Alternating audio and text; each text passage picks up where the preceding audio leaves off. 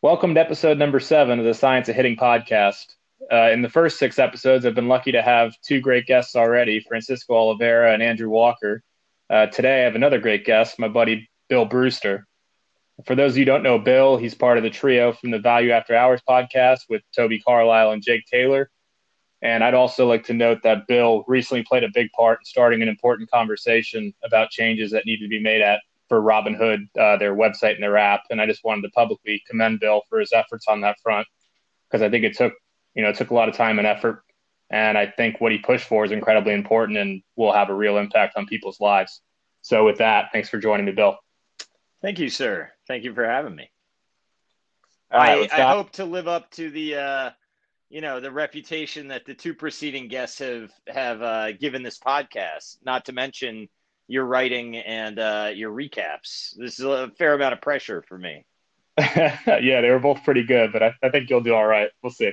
well, we'll set the bar low for the remaining guests. there you go. Um, all right. Let's start with uh, Berkshire. They released their 13F on Friday. And I think the most noteworthy changes were uh, that Buffett sold a few billion dollars of JPM and Wells. On the other hand, he's been aggressively buying Bank of America. He added more than $2 billion in the last few weeks. So I have two questions for you. First, how do you feel about Buffett's recent activity, most notably his large sales of Wells, which he's owned for more than 30 years, while he continues to buy BAC? And then, second, how do you think about activity in your own portfolio when you see somebody that you greatly respect, like Buffett, selling a stock that you own or have been buying? Uh, so this is a complicated question. Um, as with everything Buffett, I think that uh, it's important to understand what he's saying within the context of um, the vehicle that he's running everything in. So he has said in the past, unless I'm horribly mistaken, but I'm pretty sure I'm right, that if he were smaller, he would turn over capital more often, or, or you know, his stock picks more often. Uh, and you know, I think it's important for us Buffett watchers not to sort of uh, impose Berkshire's restrictions on our own investment process, right? I think it's more important to sort of get the the principles of what he's saying rather than following the actions at this stage of his career. Um, as it pertains to Bank of America and Wells and J.P. Morgan, my general sense is that he um, has been really let down by Wells over the the last few years, and um, I you know I mean I know that he's not a emotional investor, but I do think it's pretty difficult to have put so much of your reputation on the line for so long backing a company and to be so let down um, by that company. It's hard for me to think that it hasn't somewhat tainted his feeling of Wells because uh, he is human. And I would also add that um, coming out of 09, I think one of the things that he really liked about Wells was its ability to aggressively lend coming out of the cycle. And it's pretty hard to argue that Wells is in the same, um, you know, competitive position coming out of this cycle if this cycle ends quickly uh, as it was in 09 you know, I think that there's also a reasonable possibility that no one's talking about that Wells actually fixes itself before, you know, the lending sort of starts coming out of the cycle. But who knows? I mean, the next 18 months or so, or the, the range of outcomes appears pretty wide. Yeah. I mean, Not within Wells, but within the economy, right? Yeah. Yeah. Yeah, I think his well, whole maybe within Wells too. To be fair. Yeah. No, I think his whole experience with banks lately has been it's a it's been a good lesson in what might happen if you just follow people religiously. yeah. um, you know, he said Wells in 09, he famously said that if he had to own one stock today when he was asked by someone, he said it'd do Wells. Um, a few years ago, maybe 2019, he said basically that banks were extremely cheap. And obviously, they're down pretty significantly from where they were at when he said that. And his activity, not just in Wells and JPM as well. And you know, obviously, he's going a different way on BAC right now, which I don't totally understand. But yeah, it's a it's a good lesson for if you're following someone. Banks are, have been really hard for me because part of the bet has been uh, a reflection of the fact that I think the deposit bases will be very sticky, and I still believe that. The harder part is taking that to the bottom line, especially with interest rates and for someone like Wells specifically, you know, when the issues run as deep as we both know that they do now, even if Scharf ends up being the right person, we'll see how many years it takes to fix it if it's fixable. So, yeah, I think that's right. I, I think so. If you assume for a loan book, or assume for a second that that the big four loan books are roughly the same credit quality, um, which there's going to be nuance there, and that you know certain banks dominate certain niches. But um, I think that if somebody, you know, if somebody said to me, well, Wells can't grow assets right now. And if you look at what Bank of America has been doing to its deposit base over the period since Wells pretty much had the handcuffs on it. And I mean, JP Morgan too has been doing really well, certainly relative to Wells. Um, you know, there's an argument to be made that coming out of this, there's a real relative scale advantage that Bank of America has, at least mm-hmm. on a mm-hmm. funding cost side. Um, and I think that's probably an accurate conclusion if people are drawing that. And I think that market share in banking is pretty difficult. I mean, one of the things that Wells has suffered from right now uh, is they haven't been able to step up for a lot of their customers. And you know that that interview of Jamie Dimon that surfaced when was that? Like two weeks ago or so? What was that? Mm-hmm. You know, yeah. I mean, Jamie was saying about how you know he wanted to lend more to the energy sector, but regulators have handcuffed him, and like he he views it as his duty to take that kind of risk right now. I mean, I don't I don't think that's just like CEO speak. I think he really thinks that. And I mean, I, I used to work at BMO Harris Bank. I know that the people over there, like for the for the customers that warrant it, right? I mean, there are certain customers that don't deserve additional exposure, but they want to put that money out there. And if you're Wells and you've led a deal, and now all of a sudden your you know your customers need more loans and you can't grow your assets, are you calling up Bank of America or some other bank to bring them into the deal? It's probably not Bank of America. You're probably calling someone smaller, but you know, you're letting the fox into the henhouse. And uh, I don't, I mean, that, I, I think it's impossible to argue that Wells Fargo's franchise value has not been eroded over the last three years. I, I guess the thing that I find somewhat, um, I guess interesting is probably the best word to use since none of us, uh, you know, have perfect foresight. But um, there are some really big investors that I respect that are capitulating on Wells, and there are other people, you know, that are pinging me now that I've been public about liking it, uh, which I somewhat regret being public, but um, I think on balance it was a good thing. Um, you know, like people are saying, well, I don't know that I want to hold it now, and part of me thinks like you know, so one refrain that I've heard is I'd rather own Bank of America right now. It's a great bank and Wells isn't. Well, you know, 10 years ago, Wells was the darling and Bank of America wasn't. And four years ago, people didn't think Wells had these problems.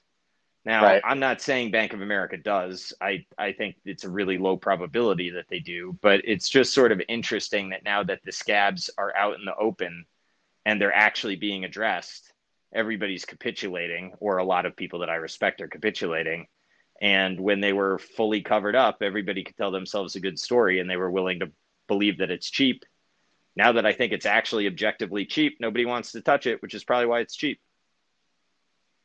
Yeah, no, I think there's a lot of interesting things there. For one, you know, the idea of, uh, you know, especially in the extreme, you know, if you own something for 30 years, like like Buffett has here, I'd be curious to see what he says about you know what was the the event that really led to the final decision. What was the straw that broke the camel's back? And it's probably a culmination of a bunch of stuff. But I think it'd be interesting. You know, I guess Russo wrote in, in detail about it, so maybe I should go back and reread what he said. Maybe he, he explained it well, but it is interesting to think about.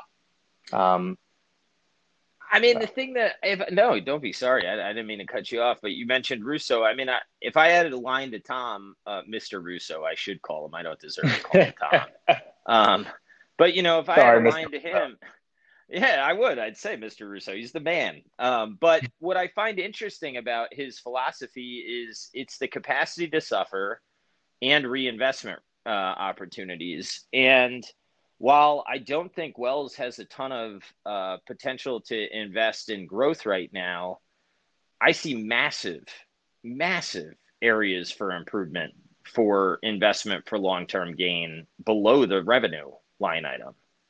And it's odd to me that uh, he said, I, I, you know, I'll sell now. I, I highly doubt he'll buy back in. Um, if he does, yeah. that would really surprise me. Um, so I don't know. It's it's an interesting setup and uh, certainly one that's unloved. Yeah, yeah, I definitely agree with that. And I've owned it for a long time, and we'll see what happens going forward. um, well, I mean, you know, I I owned it before too. I just in February realized that holding uh, a credit book was not the risk that I I thought I should hold, given what I um, suspected was coming with COVID, which proved reasonably correct.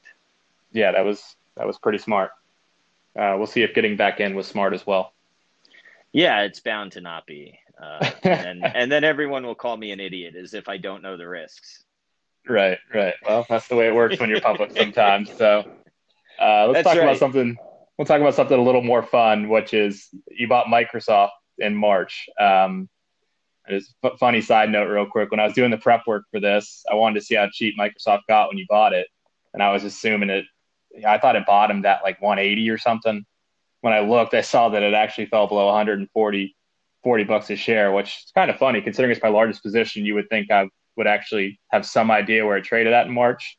Um, so I don't know if that's a good thing, but on the other hand, it's it's probably telling that as an investor, I'm able to not really care about the short term moves in the company, which definitely isn't true for some other stuff in my portfolio. So maybe that's a good sign of what I what I should and shouldn't be owning. But anyways, um, here's my question for you. You know, Microsoft's obviously a, a well known company that's very highly regarded it's got good business, large addressable markets, great management, strong balance sheet, etc. However, I think most people would say that's that's priced into a certain extent on traditional valuation metrics. And in my mind, buying into a situation like this where the business has done really well, but the company's definitely become more uh, expensive on those metrics, it can be difficult to do. So I was just curious, what got you over the hurdle of being willing to pay up for what's already a large business that may have a tough time growing into that multiple in the years to come. So uh, you and I have talked about in the past Greenblatt's theory of if you run a 70-30 portfolio, you should probably never go more than 60-40 one way and 80-20 the other, right? So so I'm talking stock and bond allocation. Mm-hmm. And you know, my running theory into um, this really into March, right? Um, and and late February, but this year, generally speaking, was that I was afraid of taking a lot of the interest rate risk that was, uh, well, I should say my perception of the in- interest rate risk that was uh, appeared embedded to me in a lot of these multiples. So I had sold Wells on February, I think it was the 20th. It might have been the 25th. It was probably the 25th. Um, yeah, that looks a little bit better. I'm just looking at the chart. I don't, I don't want to like lie to people on this, but anyway, in late February, right? Um, and I did that because I was lucky enough to receive a transcript um, from somebody that I know well. I don't know if he wants to be called out, so I'm not going to say his name. Um, but it was a speech about like what COVID 19 could be. And it really freaked me out. And uh, you know I, I thought that really any asset heavy name had a problem and i thought that credit had a big problem. So i was long like real long uh, jp morgan wells fargo and the airlines right? So i was mostly at, well i was out of wells fargo by late february and i was out of most of that stuff i was fully out of the airlines by march 12th um, so uh, ironically, that's like the same day that I bought Microsoft. But uh, if you look at what happened with Wells, so Wells in February 25th was at $45 and by March 12th it was at 27. And my entire uh, sort of like problem with Microsoft was I thought that when there was a sell-off, the valuation would sort of bleed harder than the cheap stuff because of the sort of the near-term cash flows and the cheap stuff uh, in what I what I thought would be like a normal recession would protect right. the downside a little bit more than Microsoft because uh, I just thought that some of the growth might um, you know people might get some of the growth assumptions hammered out of them. Uh, what I realized by the 12th was the certainty of cash flow would be really desired by the market. And Microsoft hmm. was trading like pretty strong relative to other assets. Um, and I sort of, I, I mean, at some point you have to look at yourself and you got to say, am I going to get out of beta right now? And if it, like my answer was no, because I subscribed to the Greenblatt theory. And then my question was, okay, well, if Microsoft is trading stronger than the things that I thought were cheaper, uh, what's the probability that I'm wrong versus the market, given that I think that the market is going to really, really weight the certainty of cash flow higher? And uh, I just sort of sat and thought a little bit about that. And, you know, I don't, I think I can write my next like Whitney Tilson advertisement on that buy, but that was not the intent. It was, uh, it, it, it was really to run to, I mean, not run to safety. It was thought out. Right. But I, uh, I just, I, I was tweeting about how I thought that like some of the quality assets were going to explode out of that period. And I think that proved pretty prescient.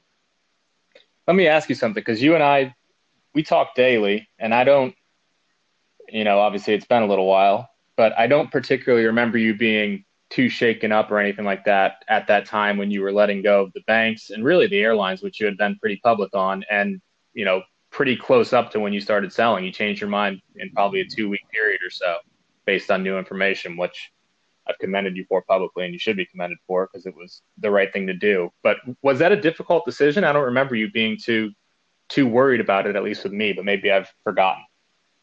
Uh, I th- look. I think that anytime like that uh, that you're public about a position, or I'll just personalize it that I'm public about a position that's like obviously stupid, like I am with Wells Fargo right now.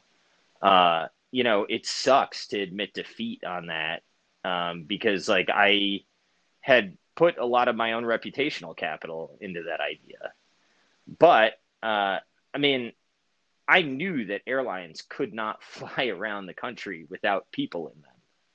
And I also did a liquidity analysis on them, you know, in late February. And I was like, these guys aren't going to make it for very long especially if the debt markets close up on them. And you know, I lobbed in a couple calls to some people that I think are really sharp that I that I know covered the industry, and I had asked liquidity questions and I got balance sheet issue or answers, and I knew that the strength of the balance sheet was not going to save them in this particular instance. Uh, I was fully prepared to hold them through a drawdown, through a negative, you know, like a normal recession. If if everybody was selling the stocks because they were afraid, I would have been a buyer. But I mean, all you had to do was know the business, especially the hubs. I mean, the hubs are so predicated upon efficiency uh, to work as well as they do that I just, I mean, it wasn't that hard to sell. It just had to get over, you know, the idea of feeling like an idiot. But I try to be self deprecating as much as possible so I don't have to worry about that. No, that, that makes sense. So it was, to, I mean, given what you were reading and what you knew, it just it just became apparent that this was going to be a real disaster. It wasn't a small, wasn't a small blip, basically. Yeah, that's right. That's right. And that is honestly why I'm self-deprecating. Like I, I don't want to tell myself that I'm very smart very often. I don't think that that's a healthy habit. I, you know, you got to have some self-confidence, but um, I mean, you know, sometimes you're wrong. And the other time thing, I mean, you and I talk about it a lot. Like you underwrite a set of probabilities. And unfortunately, the left tail, like the true left tail, came out on that bet. And I'd still make the bet again going back. I mean, I I still like that thesis. I'm not there now because I'm just unsure of what the competitive position is going to look like on the back end of this and whether or not they're going to be a lot smaller entities servicing more debt. Um, that makes me nervous. And, you know, a value guy would say, well, that's why you should buy it. But I'm not there right now. Right. I think that makes sense. Um, okay. So, yeah, I mean, you've been kind of continuing with this, with this train of thought. You know, you've been public with a lot of ideas, and the airlines is one that turned out very well. And alongside, you've you've been public. Did not turn out well. It did not turn out well, sir. Just... The decision turned out well. You're you're you changing your mind. Yeah, I think it's I think it's pretty easy in hindsight to say that it was a good idea, or you know, you could say like, oh, I would have done that if it was me. But I think when you did it and how you did it, which by which I mean you had a, a material percentage of your portfolio and the idea. Um, I think that's very difficult to do, especially when you're public on something. So I definitely think it was a very good idea or a good yeah, decision. And I mean, Buffett had bought Delta on like the 12th or the 10th or something of right. March. And, you know, it's like, well, does he know something I don't? But uh, the nice thing about where I'm at in my career is I don't need him to, you know, sort of bless an idea. Right. All right. So now that I've heaped some praise on you, and you just did a little bit yourself, uh, I want to talk about I want to talk about one of your ideas that has not worked out so well. Hey now, um, you pitched ABI in early 2019 at uh. the Ideas Conference, and stock's down a pretty decent amount since then. Market's obviously up a decent amount. Can you just talk about you know kind of the pitch, what happened subsequently, and what you learned from the investment, and and as importantly, what you learned from pitching in public? Because I, I think that may have been the first thing that you really pitched very publicly, right? Yeah, it was uh, my beloved 3G. Um, I'm right there with you, by the way. I own Kraft Heinz. For anybody who doesn't know, I've kind of stopped talking about it for some of the reasons you're about to find out. But go ahead. I, you know, look, I I think that um, I think there's a confluence of issues going on there that I underappreciated, and I don't know how many are real as far as the narrative game goes, but certainly some are. So if you look at, I guess my general theory was they have a legacy distribution advantage. They know how to press it. You look at their margins, and these guys are good operators, like as far as efficiency goes. Um, South America has been horrible for them for the last couple years. And I had thought that uh, that was sort of you know over long. I, I sort of dismissed what a problem that was because I said over the long term that should work itself out. Um, and you know I don't know if coronavirus didn't come around. I don't know if I'd still be in it or not. But um, the other thing is, I think that I understood what it meant to have so much debt in US dollars and have your revenues in foreign currency. But then I saw the FX headwind that just continued and continued and continued. And on top of that, I think I probably underappreciated uh, what that did to their cost of goods sold. And um, then, you know, the sort of cherry on top of misses was I said to myself that uh, you know they would roll up the the craft brewers and sort of like stick them in their distribution channel. And if I was really, really, really honest with myself, I mean, all the craft brewers that they have bought have sort of gone to shit.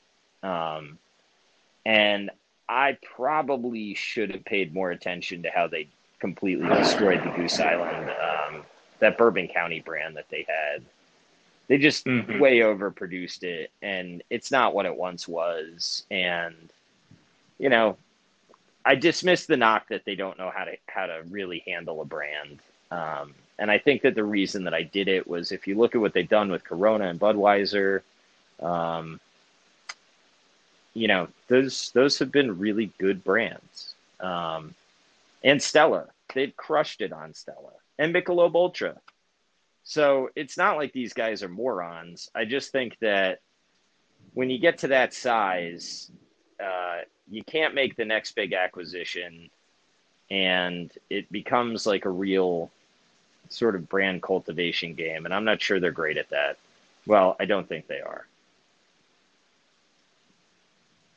Yeah, it's. I mean, just hearing you say it, even it's you know, it's kind of funny how you can get sucked into these ideas where it's so obvious that a trend like craft beer, you know, is clearly working against them to a certain extent, and the idea that they're going to be successful by rolling up brands, as as you said, it hasn't really panned out. And even if it ever had, I don't know how big it could have been.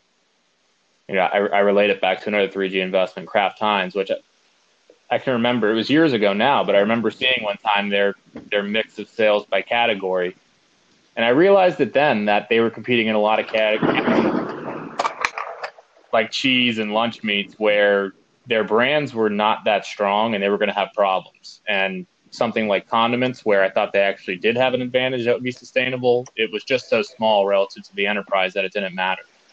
And it, yeah, I don't know. It's just funny how you like that sometimes, and you let yourself kind of brush it aside. But it's a, uh, it's pretty telling, and probably shouldn't let that happen going forward. I hope I don't let it happen to myself again, but I, I did that time, and I guess I still yeah. do. Well, a listener would turn around and be like, "Then why the hell are you buying Wells Fargo?"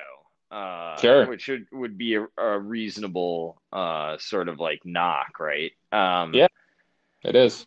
I I think the other thing with with the craft uh, or you know 3G portfolio is if you want to find evidence that they're not bad at brands, you could look at something like Philadelphia, and you could look at um, you know like I mean.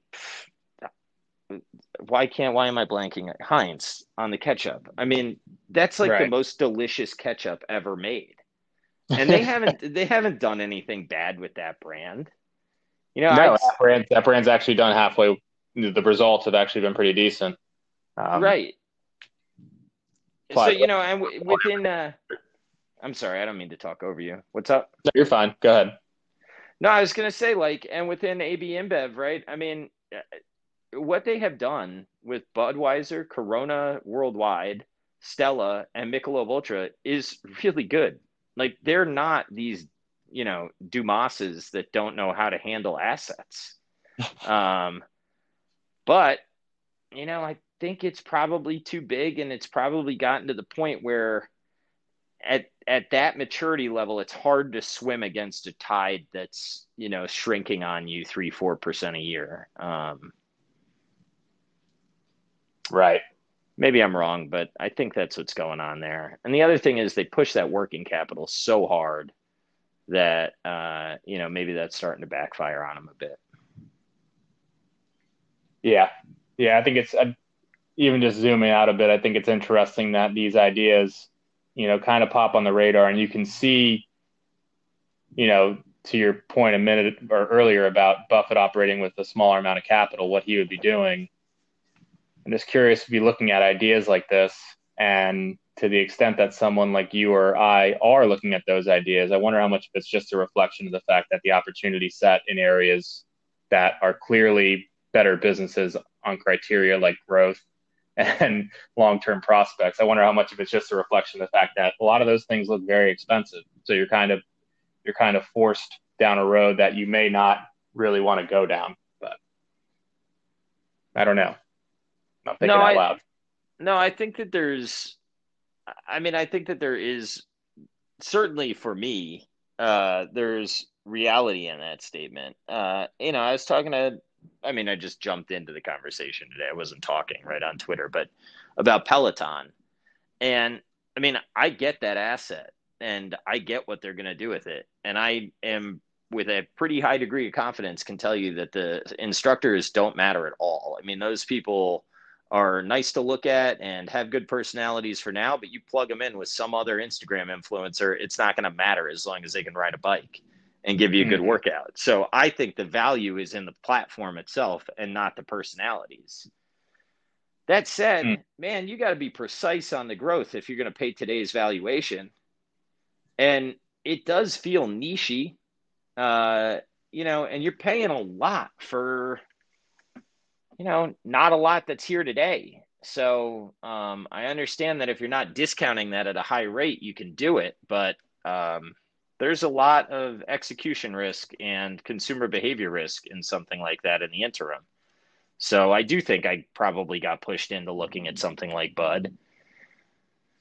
And I don't know. The other thing is, you know, it, it also matters how they're going to give you back the capital. I mean, you know, you look at something like Qurate that I praised Maffei for uh, the other day. I mean, that's that's like what you want. You know, for those that don't know, it's QVC and uh, Home Shopping Network and the smaller assets like Zulily and whatnot. But QVC and Home Shopping Network are the really the key assets.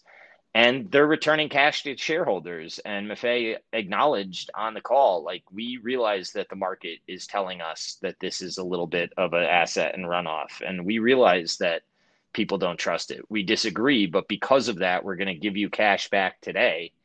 You know, a lot of management teams would execute a buyback there or something. And right. You know, like AB InBev was not going to give you your back your money back in a dividend. They were probably going to lever up and go try to do another acquisition. So it was a, it was a mistake to not listen to our man Francisco on that one. Fair point. Um, Okay, well then we'll look at one that Francisco probably did help on. Uh, as I mentioned at the start, I recorded a pod with Andrew Walker, and we talked a lot about Comcast and Charter. And towards the end of that, I asked him uh, why he prefers Charter over Comcast, and I thought he made some very compelling points. Um, I should note that I own Comcast, but not Charter. Um, anyway, so I've been thinking about that discussion a lot, and I, I know you listened to it as well. So here's my question for you: someone who owns Charter and Comcast, what was your takeaway in terms of the logic of simultaneously holding both of those entities in your portfolio? And do you think it makes sense to own a diversified conglomerate like Comcast for the long run, or would you be better off just owning, you know, well-run pure plays? In this case, probably you know something like Charter and Disney. Um, my beef with Comcast is I have no idea what they're doing with Sky, and that's because I don't know what the heck Sky offers uh, and that's not like their mistake as much as it probably is mine as an investor. Um, so charter is much easier for me to get my head around now. And I think that, you know, I, I liked, I, don't see how you can look back at the NBCU acquisition and say like, boy, that was a stupid move. But you know, with hindsight, looking back, I agree with Andrew, who said, you know, they should have just bought in their shares and doubled down on broadband. I don't know if at the time that was as easy to predict as it was. And, you know, mm-hmm. if I was in Brian's shoes, Mr. Roberts, I'm calling these people by the first name like I deserve to, that's hilarious. Um, anyway, if I was Mr. Roberts, and, you know, GE was serving me up a pretty distressed asset or at a minimum an asset at a reasonable price.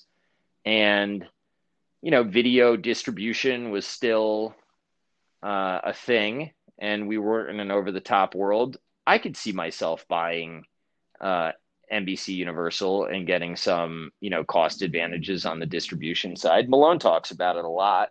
And, uh, I think it makes sense. I think it's a lot more logical at the time than maybe hindsight looks.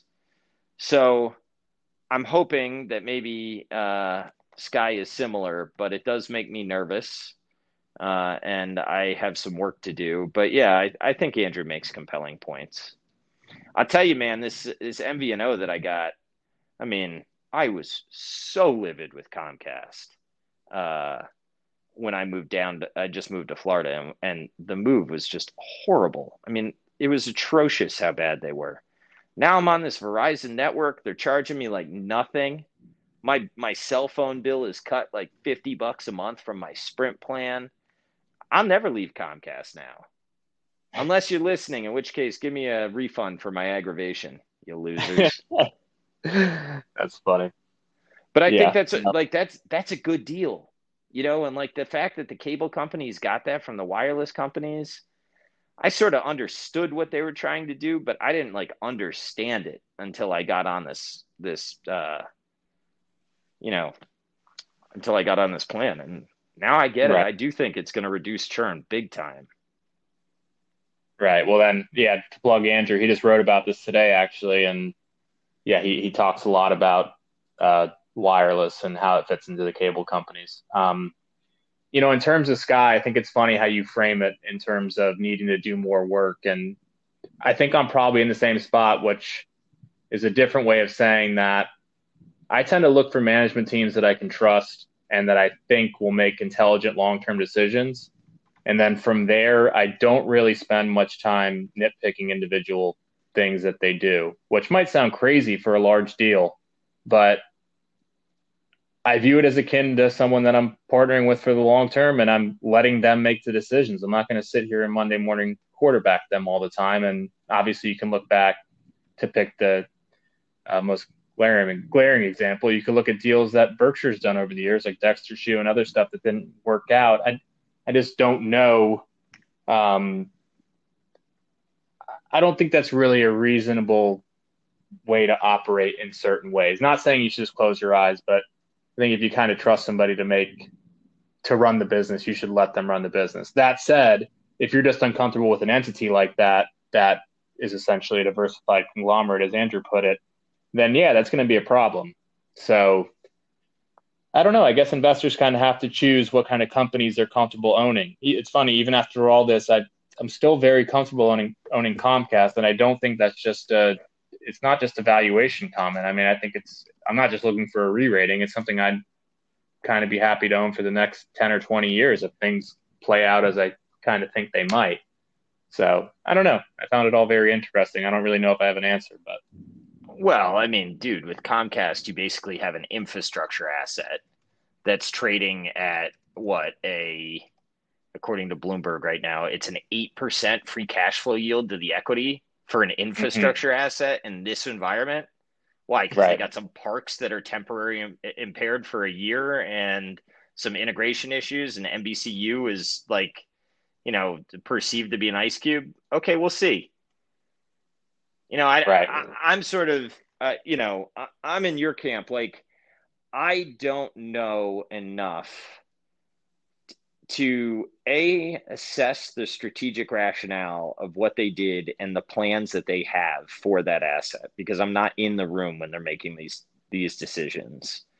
And what I do think is going to happen, and if it doesn't, you know, in the somewhat near future, like three or four years, is I'd like them to turn the buyback machine on.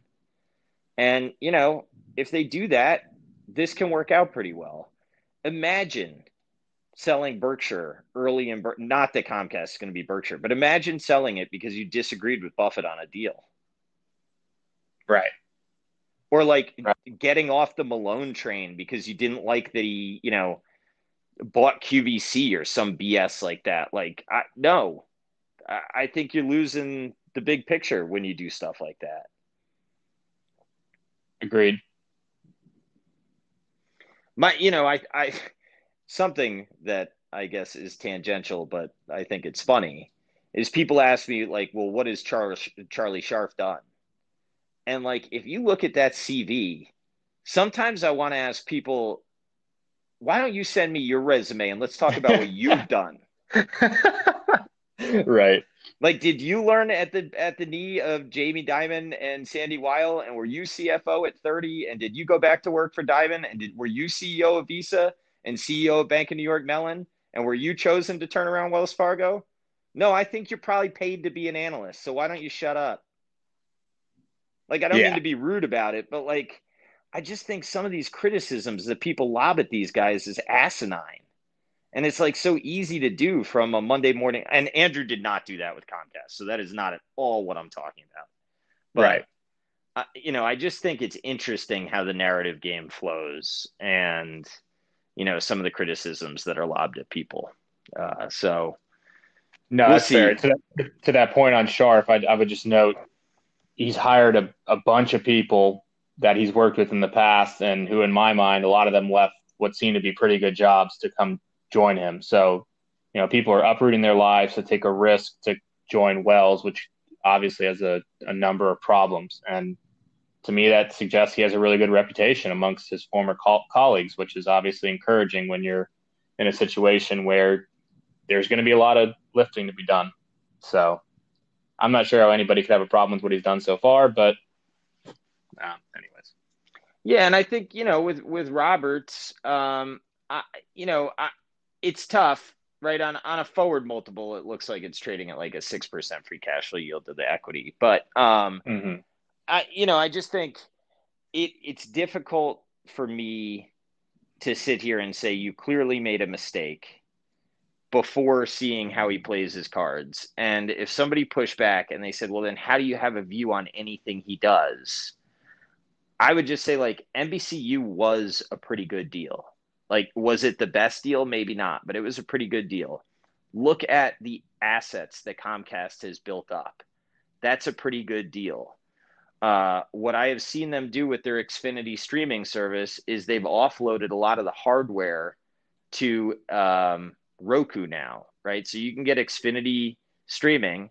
The box is no longer from Comcast. A lot of the capex and the customer service complaints in that business are hardware related from the cable bo- box perspective. Uh, mm-hmm. Uh, I see a company that's reducing truck rolls as much as they possibly can. Like, I I don't see enough to have Sky be the glaring thing that's going to make me get off the train but I'd be lying if I said I had an informed view on exactly what that asset, how it can fit together within Comcast. Yeah, the only other thing I'd I'd say on Sky is that I think the second quarter call, the commentary from management was pretty insightful, and you know I think they laid out where they see long term opportunity in that business. That said, Europe's a very different market than the United States, so in my mind, it's still very early, and a global pandemic didn't help. But I think it's still to be seen whether or not it was a good deal. But yeah, I agree with that. And you know, I guess that the thing that is tough is like I I like uh, Greenwald a lot. Um, you know, I mean, he's it's not like a unique thought that I have here, but you know, he's always talking about like assessing scale within local uh, you know, defining scale properly within a local region. And I mm-hmm. guess that the thing that worries me about Sky is I don't have like a true deep understanding of, you know, what those assets are and why there are synergies between, you know, Comcast's existing footprint and Sky. I I know the Comcast sales pitch on it you know, but I don't know what uh, I don't have an accurate like I don't have a deep enough understanding to know whether or not sort of that makes sense and even who to trust in saying that makes sense, right? And I guess that fundamentally that's one of the things that's nice about charter and you know even I know Malone the knock on those entities is that they're overly structured. But one of the nice things about the tracking entities is you can get more of a pure play on the assets that you like, whereas Comcast is sort of, you know, I mean, it is a, a conglomerate, right? So, um, and then the other thing that I think about all the time when I see these uh, situations is like, wouldn't it be nice if right now, when the market doubts Comcast, they could buy in their shares a little bit? Um, but you know, you and I talk all the time about whether or not we like buybacks in general, right? And uh, you see them uh, in a lot of companies get shut off right now, and they were buying like crazy in 2019, and you know, it's rational, but it's also frustrating. Yeah, and it's not even only a lot; it's the vast majority. And then you have companies like Facebook that the capital allocation is just unclear exactly what they're trying to do. I mean, through this period, Apple is probably the one standout example that I can think of. I mean, Berkshire buying five billion surely isn't nothing, but I know most people are unsatisfied with that. I mean, besides Apple, I can't think of a single company that was pretty aggressive with repurchases throughout this period. And granted, I, I think a lot of that speaks to the nature of how companies operate today. And I always come back to UNP. They they're running at a leverage ratio currently that's well well ahead of what they thought was prudent, you know, five years ago. Um, but in their defense, it's a very good business, and they've shown an ability to take out a lot of costs, even in a period when volumes were down roughly twenty percent. And I guess we live in a world where companies can pretty easily uh, cut the number of employees they have in a short period of time, either through firings or furloughs. So I, I guess if that's the way society is going to work, that that can work for a company. But it's just amazing to think that a railroad with volumes down 20% can kind of adjust its cost structure in a very short period of time. So, yeah, that is amazing.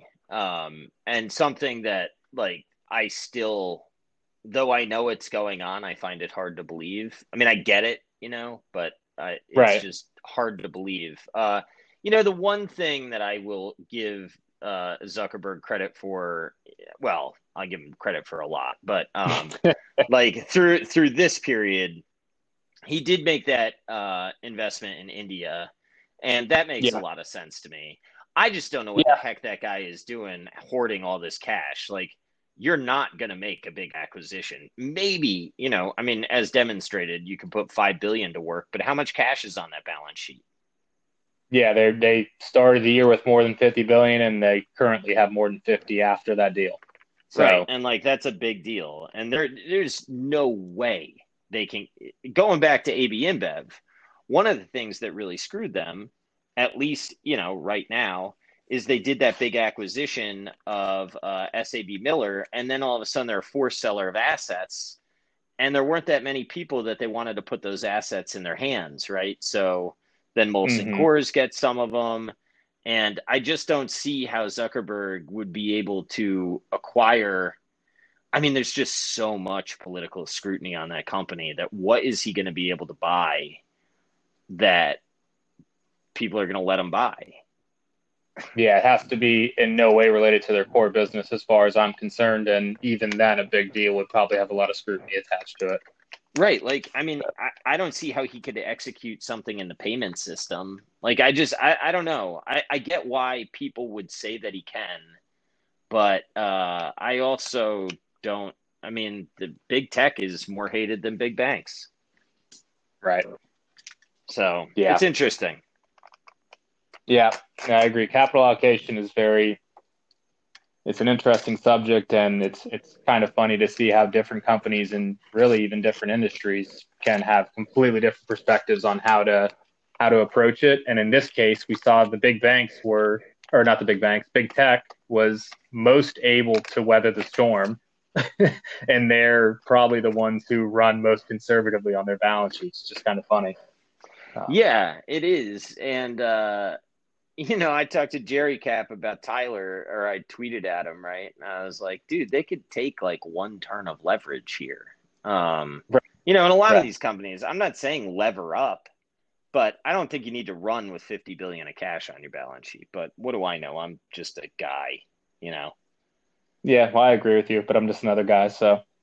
yeah, like like you know, it's it's tough to go at Zuck, who has built you know that business and done incredible acquisitions. The only pushback I'd say is the acquisitions that he completed were done when no one sort of understood what he was doing, which is like hugely visionary in its own right. But uh, now the cat's out of the bag, so the go looking forward is going to be tougher uh, than going backwards. But they got a lot right. of under monetized assets in that entity, and you know I, we've talked about it plenty well, that's kind of the point too. Who Zuckerberg is is why their capital uh, capital allocation is run the way it is. I mean, in his defense, I completely understand why very little or none of his time is focused on what they're doing with that cash because he has other things to worry about. Yeah. So it, he's not a he's not a finance guy really in that sense, and he's just running an entity that's generating you know whatever the number is over ten billion dollars a year in free cash flow. he just needs to find something to do with it, but he's not too concerned with that problem, and I can understand why he isn't. So, yeah, and he's I mean he's so rich, like I mean, and he's making everyone so rich around him. Who really cares about a buyback? But right. over time, that stuff adds up. It's not nothing. Yeah, no, I agree. Uh, speaking of Jerry Cap, it's funny you bring him up because that's what the next question's about. he's become well known in our little group on uh, Twitter, maybe not so little, but he's become known for his his never sell slogan or whatever you want to call it. Um, you know, we kind of joke around about it, but I think that that kind of points to an underlying issue that investors often struggle with, which is how do you actually own great businesses for the long term? And to make this conversation, you know, direct to the point, let's assume we're talking about a company that you own shares in a non-taxable account like an IRA. So my question to you is: Is there any price where you should sell a great business with room to grow for years, or even decades to come, or do you just hold it as long as the business is performing? And I'll add to that: if there's no price where you should be willing to sell a great business, is there any price where you shouldn't be willing to buy that same business? Uh, I mean, it it would be illogical to say that there's no price too high, right? That doesn't make any sense. Um, I I don't have a great answer to this, uh, and I guess that it's probably why Buffett and Munger would just say focus on buying the best businesses that you can at a reasonable price.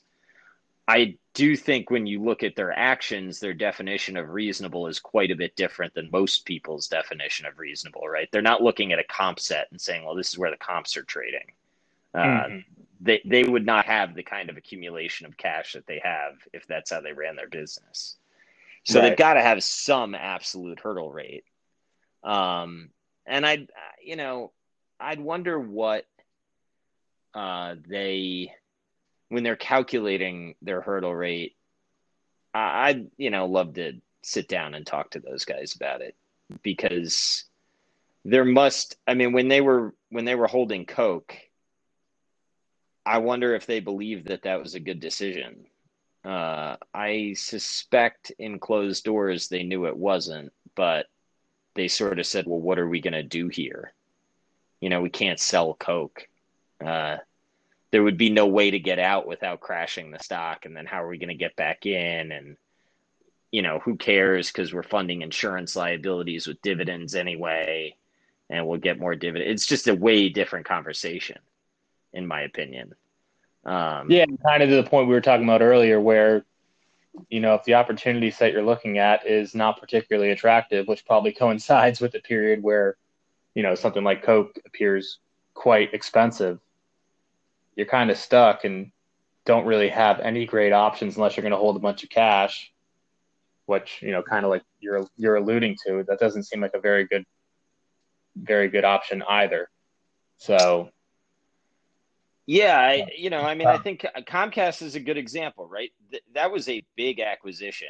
You and I have just said we don't have a great sense of what's going on there. Uh, mm-hmm. a reasonable sense, fine, but like a great sense, I don't know. Um, and you're relying on their capital allocation from back in the day. I mean, not like you know back in the day. I think they've done a lot of things recently to beef up their network, and I, like I was talking about, what I see them doing to become more, uh, you know, cash flow or um, less capital intensive. I think those are good capital allocations from an internal standpoint. So that's positive. But you know, I where does the the thesis creep come in? I don't know. Um, I guess that what I know is I have made some good sell decisions. I tried to go back and figure out if selling was a net benefit. And I guess that the biggest criticism that I would have on myself is I probably should have been pickier on which businesses I would partner with for the long term in the past. Uh, you know, like I sold National Beverage pretty I, I forget what the write up was, but it was north of 90 a share. And that was like clearly a very good sell.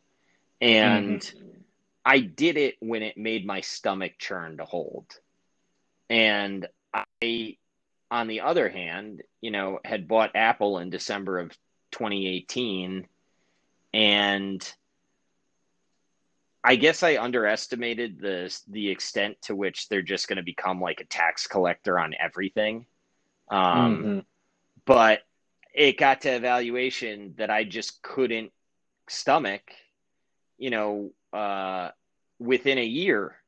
And I sold, and now I look like a complete dope because I sold the business for like $1.1 trillion. And how stupid was that? right.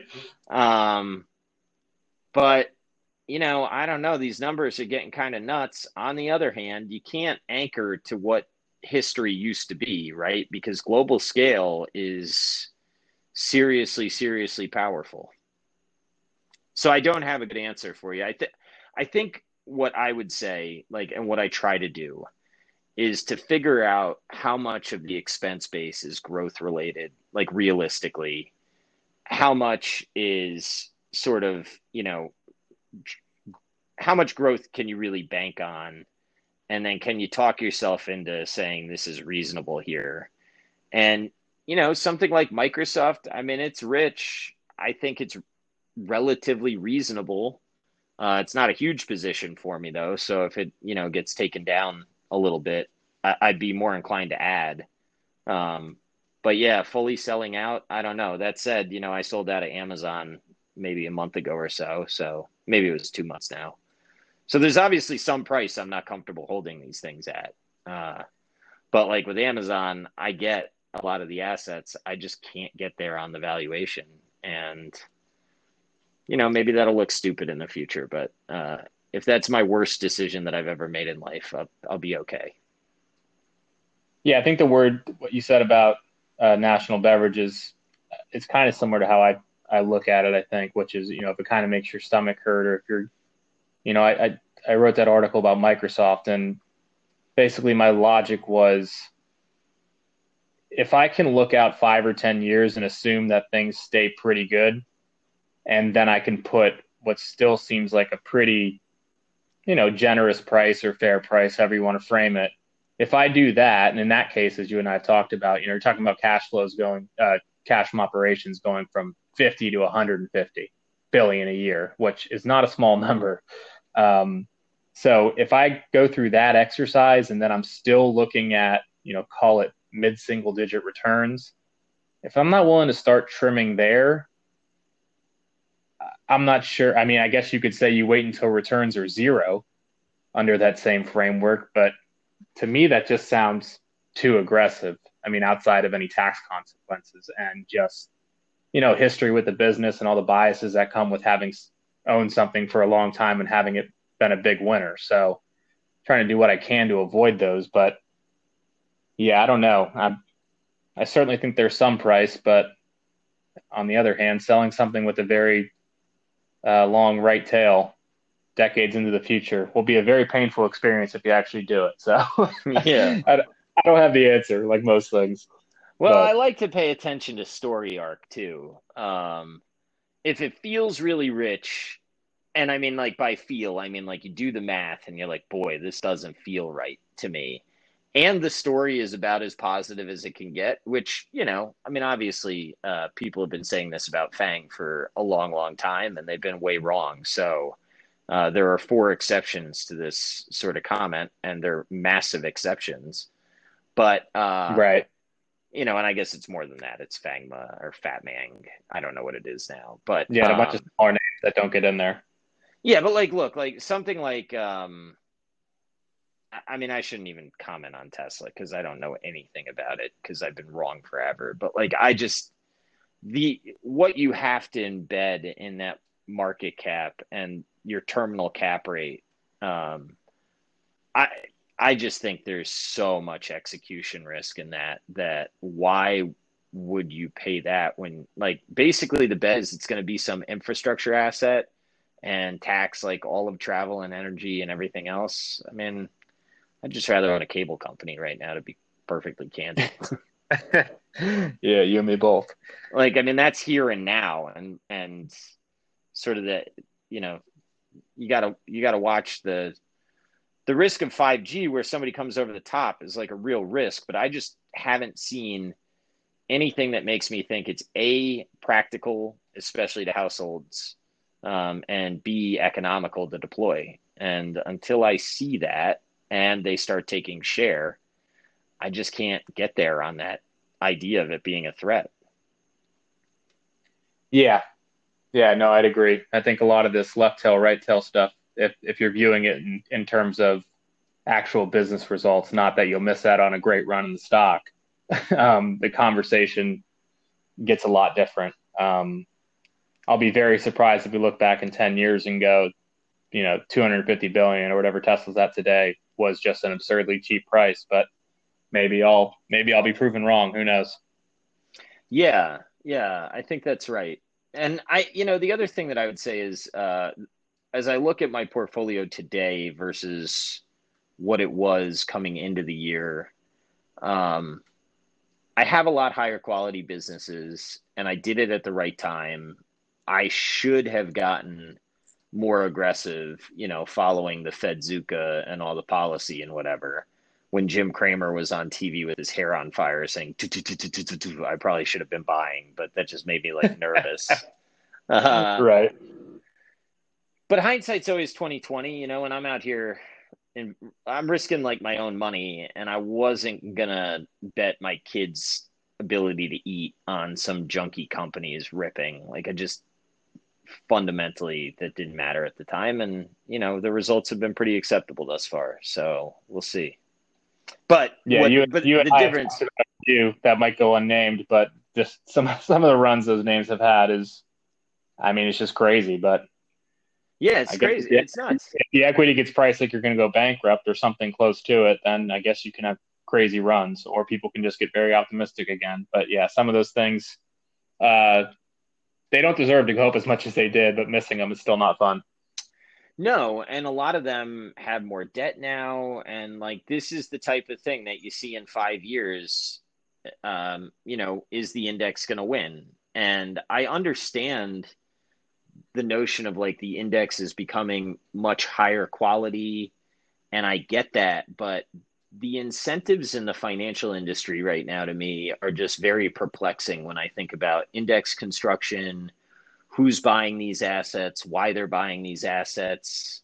Um, I just I am very nervous right now uh, to be exposed to some of what I think is going on. So I'm I'm ducking it, and if I look back at my life and I've underperformed because of it, so be it. But there's some fairly smart people ducking it too, so I'm not alone. Yeah, I think that's fair. Um, what I would um, say on the on the never sell thing, I, I think where Jerry has a real good point is he says it's not about a single trial, it's about a portfolio of companies, and I think that makes some sense. Uh, I I would also say, I mean, like I own TransDigm now. I bought it when I was getting you know uh, pinged about whether or not they had covenant issues, and people were asking me to help them with the credit agreement. And it was pretty evident that they weren't going bankrupt if you did just like a little bit of work uh, and they had the liquidity to make it. So i knew it was too cheap then. Then it like ripped to 500 a share uh, and i think it was somewhere like 15 16 times trailing ebitda. I might be wrong on that. That might be a little high but i was like this is too far too fast. And i trimmed a little you know and then i bought a little bit more around 430 like that made sense to me. Um, I just it was too too high, if that makes any sense. But I wasn't going to sell it, and I like the business, and I want to be involved with them long term, and I know they're good at capital allocation. So, you know, it got to like thirteen percent of my portfolio, and I didn't really love having it that big, so I trimmed it. And I, in retrospect, that's a pretty good decision. Yeah, I think that's. I mean, it's even just hearing you say that, you know, one of the mistakes I made early on is when I owned a stock, if it got any cheaper, I would basically double down almost immediately without any thought because in my mind, if I didn't, that meant I didn't have conviction on the name anymore. And it's just kind of funny the way you frame that. You know, you can you can trim something and still think the stock's attractive just for portfolio reasons. And someone yeah. might say, well how, well, how is that logical that you did that? And I think the answer can be that you're just viewing it as part of portfolio and you just want a slightly smaller position. I think it's as easy as that. Yeah, no, I think that's right. I mean, I'm I'm currently running. I think it's 21 names. No, it's down to 18. And other than the top, so my top four, of which one is Berkshire, so you might as well consider that index like. I mean, the top four are almost 40%. It, lo- it looks like 37%. The rest is pretty close to an equal weighted portfolio. I mean, it's not, uh, but it's not too far away. Um, mm-hmm and you know like microsoft is down to two and a half percent because i want to be associated with microsoft and i really want to see what xbox can become and i really want to see how Azure develops, and you know, you got a long, long time with a really young, talented CEO, but I don't want it to be like 10% up here either. Right. I hear you. So one of the one of the problems that happens with this is, you know, like you said, Jerry Jerry Cap says it's not about a single trial; it's about a portfolio of these names. One of the problems, though, in my mind, is if you start out with decent sized positions and you have a huge a huge winner, it can obviously become a huge part of your portfolio. So, as an example, at the end of the second quarter, Berkshire's position in Apple was 44% of their equity portfolio. Obviously, that's not the only thing inside the company, but it's a huge part of their equity portfolio. Um, today, at 460 a share, that position's worth about 110 billion dollars. Just to give you some context on what that means, I'm sure everybody remembers Berkshire owned somewhere around 10% of IBM uh, a few years ago. Well, today their Apple position is worth more than all of IBM, the entire company. Um, so, anyways, obviously Berkshire's sitting on huge unrealized gains, and they have nothing better to do with the proceeds if they did decide to sell because they already have you know 140 billion in cash and equivalents on the balance sheet. So, even if you can make a strong case that stock is undervalued at 460, do you think Buffett would trim or sell Apple at any price, or is this just going to be a never sell for Berkshire? I don't know, man, because there's no way Buffett's the smart money in Apple. Zero. Like, he hmm. definitely was the smart person at the buying table. Here's but what I'll say for him, real quick, not to cut you off, but I, yeah. he specifically said this is the most valuable real estate in the world, and it gets to the tax collector comment that you said. Yeah. If you think yeah. you're just taking pennies off of all the activity on mobile devices, that sure is a lucrative market. So I'll give him that. No, you're right. You're right. And maybe I'm I mean, I that how you said that really made me rethink that. Uh, so maybe he is the smart money. I I guess I guess uh, once again I'm the idiot versus him. Not, it won't be the last time. yeah. I, I, I, do you think is I mean is there a price where he would sell this thing or would he he'll just let it run like he did with Coke and just live with the consequences? I don't know. I don't either. My sense is I don't know. I'm basically guessing, but my sense is that he would probably let it run unless he had a better use for the cash. Um, I mean, yeah, I'm not positive. It's hard well, to say, but what benefit would he get from selling it? I, I don't know. So, I what, so like Berkshire needs 250 billion sitting on the balance sheet. Right. I mean, they certainly don't. I mean, this is the same thing in a personal portfolio. If you have five or five or ten percent in cash and you own a company that's high quality, but you think it's overvalued, whatever that term means to you, to me it means inadequate rates of return. It's a hard choice to say what you should do because inadequate might still be a positive number, and cash returns is not a very large positive number. So it's a hard choice. Yeah.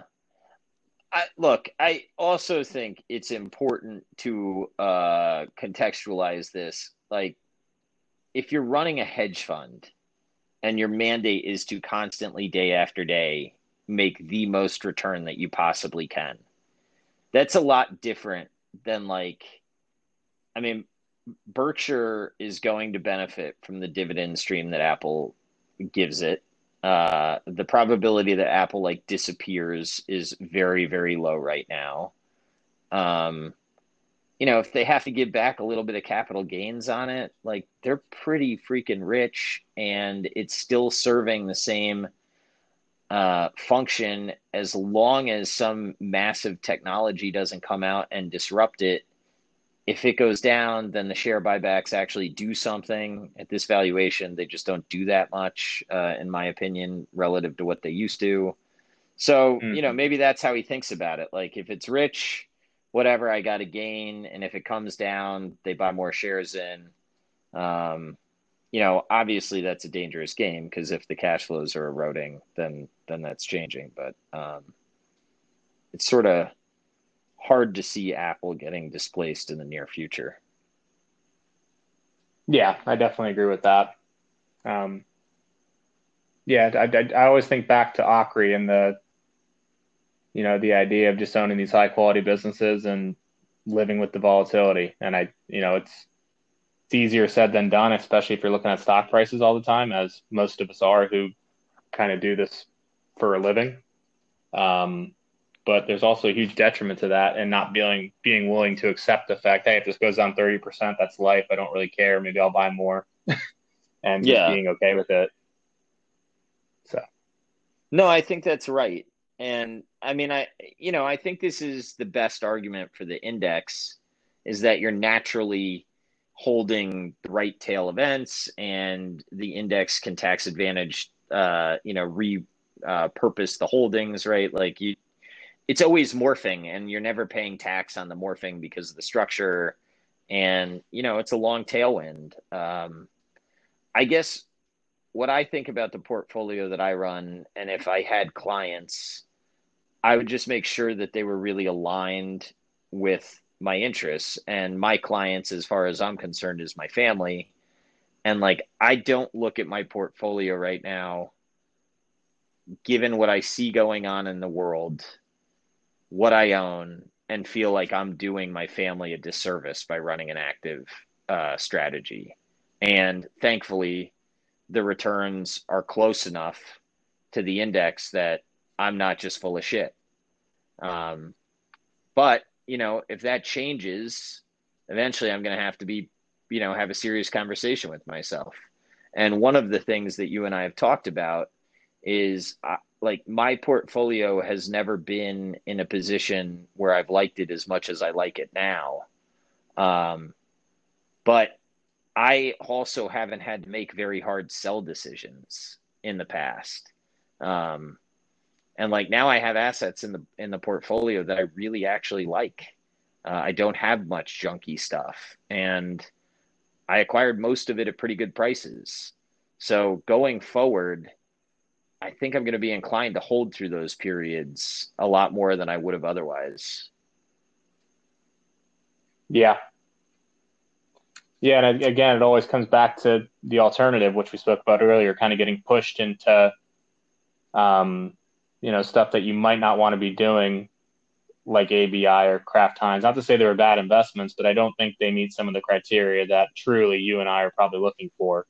And I think one of the posts that you wrote about it you wrote about ABI in, in in March, I think it was this year, and the post is called "No Answers." And by the way, for anybody listening, your blog has a bunch of great writing that people should go read.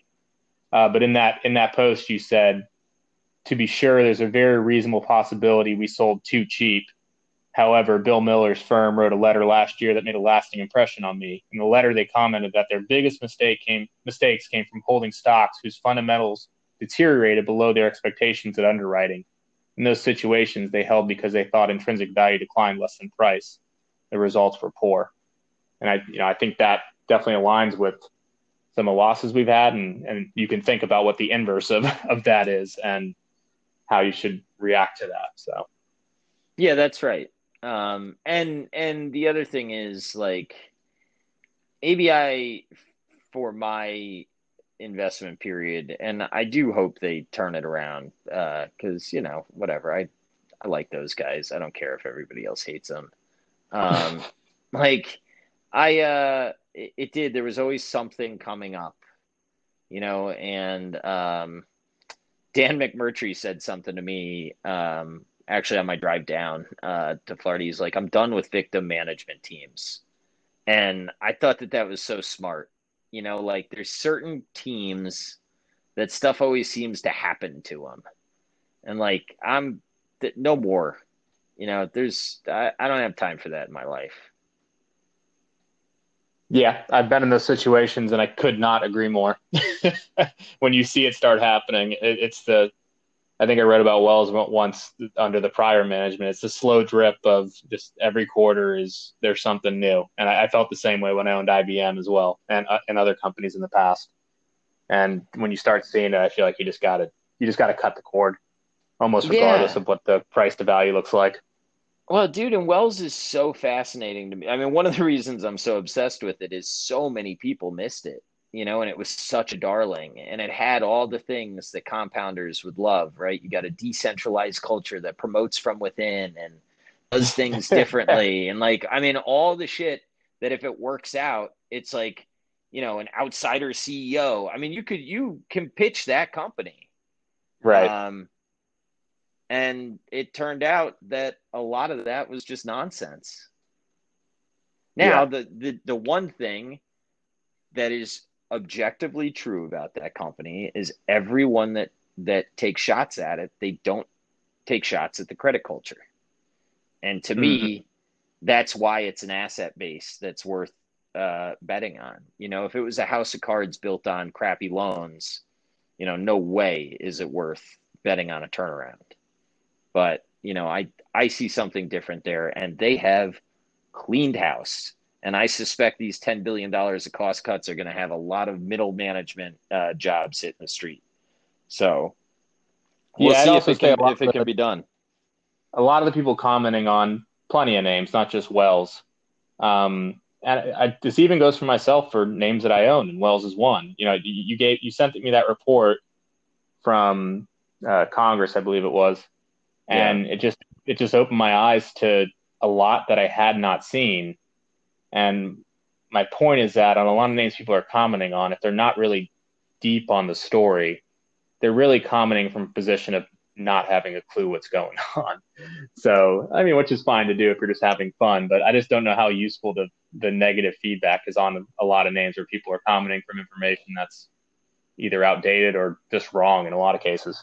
Yeah, dude, or the opposite, right? Like a lot of these young companies that are growing, there there are a couple things that are true, right? One thing that is true is we're living in a time where it's very possible that we're watching the next sort of like iteration of infrastructure being built in front of our eyes, like Roku with TV sets, right? Mm-hmm. I mean, mm-hmm. that is very possible that that is essentially screen infrastructure, is a way you could think about it if you wanted to. Mm-hmm. Um, however, there's also a lot of incentive out there to pitch these ideas that have super wide distributions, but big fat right tails. And if you're early on the pitch, and then the growth starts to work like you know um it, it, you're the genius that pitched it early but it doesn't really address skew and I, i'd love to have people have to pitch things with you know this is my net worth this is how much is in it i have a limited liability structure uh, i'm trying to hit this hurdle rate if I hit this, then I'm going to move here. If I don't hit this, this is the direction my life will go. Like, you know, it's just, it's all the context, right? But, right, right. Uh, you know, you got a bunch of really smart people pitching really smart sounding things really early. And early in the adoption cycle, of course, the growth is fast. Like it must be. Otherwise, it's just like a, you know, it's, it's never going to grow, right? So, um, I, I don't know how to thread that needle and I don't know what the answer is. But you know, we talk Peloton. I mean, I love Peloton. I I'm obsessed with my Peloton. It's trading at like 26 times gross profit, 27 it looks like. Mm-hmm. You know that can work, but um, it it does somebody's professional life a lot better to give that pitch uh, early, and if it if they knock it out of the park, you know that you basically set up years of capital raising. Uh, that's an interesting structure. So I think you got to keep that stuff in mind. No, definitely. And that's that's very true for people who are looking at other people pitching ideas. It's always important to to to think fully about what's going on and what everybody's incentives are. yeah, or you know, like some of these value managers that are capitulating. Uh, I I don't think they're wrong, by the way, in defang but I'm sorry, some of those people are doing it just to keep clients. They don't actually believe this shit. So, you right. know, when when stuff hits the fan, who's going to hold? And who's going to know how to sell? I mean, I'll tell you right now, I'm the dumb money in Microsoft at these prices. Uh, but I do understand the business, and I am incredibly impressed with what they've done. And you know, I, I'm I'm amped to see what Xbox becomes. Uh, it would be very cool if Xbox and PlayStation are the Roku and Google of uh, you know, or the Apple of of gaming, and they can just tax a bunch of stuff. I think that that could be a very very profitable growth curve. Uh, and I, I know it's already happening, but it's it's going to be interesting to see what happens in the future. Yeah, yeah, it definitely will be. I wouldn't um, want to be long GameStop. No, I think I'm going to pass on that one for now. I wish I wish Mike Burry all the luck in the world, but I don't I don't see it personally. Yeah, well, that's another one that like you got to have a management team. Like, let's say it's all correct. You got to have a management team that's going to give you the cash. And to be that's fair tough. to the Longs, almost everybody commenting on it, as we were just saying. I don't know the story there. I don't yeah, know. I don't, I don't know. New, I don't know new management. I'm not sure what their plan is. So maybe it's one where the Longs are the, the only people who are that's really right. following. So we'll see. No, that's exactly right. And if you've done the work and if you're listening to me and you think I'm an idiot, then like I really do hope you win. Because I am yeah. an idiot right here. But I've looked and I've looked and I've looked and every time I've said no and I've kind of hit the point where I'm like I'm not looking anymore. Right. Yeah. All right, I had two more questions for you, but I th- I think that's enough for today. I'm going to get you back on here at some point and we'll do another pod. All right. Uh, did you expound? You did expound on the never sell. I wanted to hit you with some questions, but I don't know. Go ahead if you want. If you want, if you want to do a couple now, feel free, or or else we'll save them. Up to you. Uh, yeah, I don't know that I can pull one out right now, but man, I I tell you what, I have okay. So here's something for you. When did you start writing? How has writing uh how have you felt about being like publicly out there as far as like the ideas that you have and do you think that on balance it's been a net benefit for your career and, you as an investor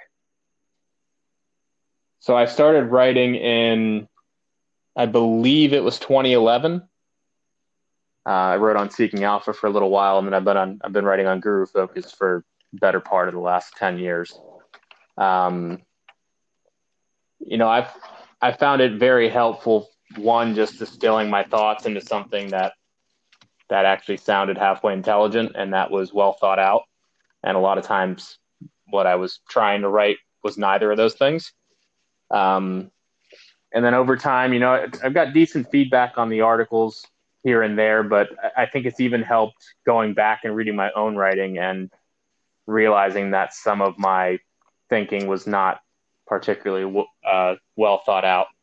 Um, so I think I've learned from that, and then you know definitely since joining Twitter and meeting a bunch of people like yourself, that that's definitely been very helpful, and it's also you know opened my audience in terms of what people are reading from me or hearing from me, and and the feedback I get from that, especially from people who hear me talking about names that I don't know about as much as they do because they either work for a company or they work in an industry. And that kind of feedback for me is always my favorite because it's it's just gold and it's information that I would really struggle to receive otherwise. So I think I, it's just been very helpful for me with with how I think about things and how I present them to others, and you know, kind of anticipate pushback and where holes are in my logic. So I've loved it.